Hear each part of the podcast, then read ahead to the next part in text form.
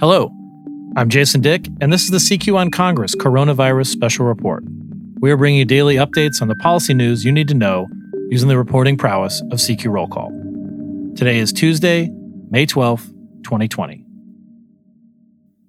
Capitol Hill was hopping today, even if some of the bustle was virtual. The House released its latest coronavirus relief package, dubbing it the HEROES Act. It would provide funding to state and local governments and for coronavirus testing. It also contains funding for mortgage assistance and relief for the Postal Service. We will delve into that later.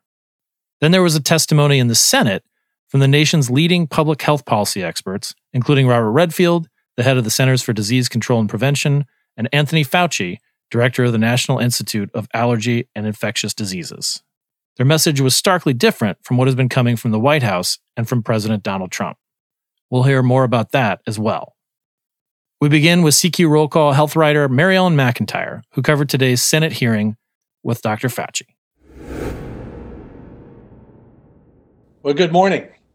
Uh, the Committee on Health, Education, Labor, and Pensions will please come to order. First, some administrative matters. That was Senator Lamar Alexander, a Republican from Tennessee, opening up a Senate hearing with Trump administration health officials today from his home. Alexander and all four witnesses video conferenced into the hearing because they are self quarantining after coming into contact with someone who tested positive for COVID 19. The virtual hearing underscores the challenge that the nation faces during the pandemic in how people work and where they work from. It also lightened up the hearing. We saw those officials outside the tight constraints of a typical congressional hearings, a glimpse of Senator Alexander's dog Rufus, Dr. Anthony Fauci's crowded bookshelves, and FDA Commissioner Stephen Hahn's blurred background that made it look like he was coming to the hearing from the beyond. The witnesses offered some hope for a vaccine and an increasing capacity for testing. The big takeaway was concerning for how life may look for the next several months. Fauci issued this warning. The consequences could be uh, uh, really uh, serious. There is no doubt, even under the best of circumstances, when you pull back on mitigation, you will see some cases appear. While many states have begun to slowly lift the restrictions, officials say they must have the capacity to test, track, and isolate new cases to control the potential outbreaks. Fauci urged that states should follow the guidelines proposed by the administration for lifting restrictions, and CDC Director Robert Redfield said states should expect more guidance on reopening from the agency soon. Committee members on both sides of the aisle said the country needs to increase testing, Republican Senator Mitt Romney pushed back on the victory lap that President Trump took Monday on testing, saying that the U.S.'s testing strategy is, quote, nothing to celebrate. Public health officials said they are hopeful that one of at least eight vaccine candidates could be successful by the end of the year. If more than one is successful, they say it would be easier to widely distribute a vaccine.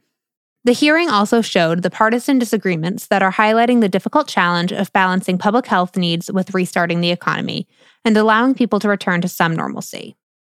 Kentucky Republican Senator Rand Paul, who tested positive for the virus in March, said he did not expect areas in much of the country to see a resurgence of cases if they lifted restrictions and advocated for opening schools. I think the one size fits all that we're going to have a national strategy and nobody's going to go to school is kind of ridiculous. We really ought to be doing it school district by school district. So I think we ought to have a, a little bit of humility in, in our uh, belief that we know what's best for the economy. And as much as I respect you, Dr. Fauci, I don't think you're the end all. I don't think you're the one person that gets to make a decision. Fauci pushed back. I, I have never made myself out to be the end all and only voice in this. I'm a scientist, a physician, and a public health official. I give advice according to the best scientific evidence. Fauci also said that people shouldn't be cavalier about thinking that children are immune from the virus, noting that scientists are learning more about how it affects children than was clear from the data out of China and Europe, and noting that some children with COVID 19 are also presenting with a strange inflammatory syndrome. Now to senior budget writer David Lerman, who's been taking a crash course in House Democrats' 1,800 page relief bill. I'm covering the House Democrats today unveiling their mammoth relief package for the coronavirus pandemic. They have unveiled a bill today of more than $3 trillion in aid. It would be the biggest federal response so far to this health and economic emergency. Uh, we're talking everything from a new round of cash payments for most families, uh, more loans for small businesses, at least making them more flexible, um, rental and mortgage payment assistance for lower income people when needed, new money for medical research for the virus, uh, an extension again of unemployment insurance benefits uh, through the end of the year or through even longer than this year, uh, more tax breaks, uh, and and it's just it's just sweeping legislation, and the biggest chunk probably is just aid to states and local governments, which have seen their revenues just bleeding because of the economic shutdown aid to the states and lo- localities alone would amount to about a trillion dollars. This is by far the biggest relief bill that's been passed since the pandemic began in March. They did pass a, a roughly $2 trillion measure in March, and so this easily dwarfs that one. Uh, but this one, by contrast, is only drafted by House Democrats. This is a more partisan bill. There's no bipartisan buy-in. There's been no bipartisan negotiation. So here's some of the things that's in it. Uh, there's, it's, it would take forever to name them all, but there's about $10 billion to cover uh, food stamp expansions and raise benefit levels. There's about $75 billion to help homeowners make mortgage payments. There's about $100 billion in rental assistance for low income tenants. There's about $5.5 billion for broadband to um, you know, emergency home internet connections during the shutdown. There's a, bailout of the Postal Service of about $25 billion, supposedly to make up for lost revenue the Postal Service is suffering during the pandemic. There's about $100 billion for education, uh, so to help states deal with the shuttered schools. There's about $100 billion for hospitals. Uh, there's $75 billion for more virus testing. There's an increase for federal Medicaid spending.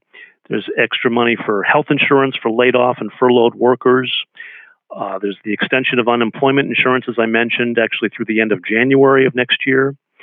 There's hazard pay. There's a $200 billion HEROES fund, they're calling it, that would give grants to employers who could then provide premium pay for, for so called essential workers that have to be on the job. Uh, and of course, a new round of these rebate checks, which would again cap out at $1,200 per adult, but also $1,200 per dependent for up to three dependents in the family. Uh, and uh, more tax relief. Uh, and Democrats are even trying to lift the $10,000 limit on deductions for state and local taxes, and they're going to face a fight from on that from Republicans. And another partisan sticking point in here, I think, is election security. Democrats have proposed 3.6 billion dollars in state grants to help the states prepare for the elections and do mail-in voting during the pandemic. Republicans don't like the idea of mail-in voting, and so that's going to face a fight too. This bill is likely to pass the House. The House is scheduled a floor vote for Friday and it's likely to go through there on a party line vote. Republicans have already blasted the thing as too sweeping and too expensive. Um, so, but it's it's nonetheless important because it sort of serves as an opening bid for Democrats as to what they want to see out of any compromise legislation that might be cast down the road. So this is the opening round of this next phase, and uh, we'll see how long it takes to reach a bipartisan agreement, but it won't be easy and it's going to take several weeks at least. That's it for May 12th. For the CQ Roll Call Newsroom, I'm Jason Dick.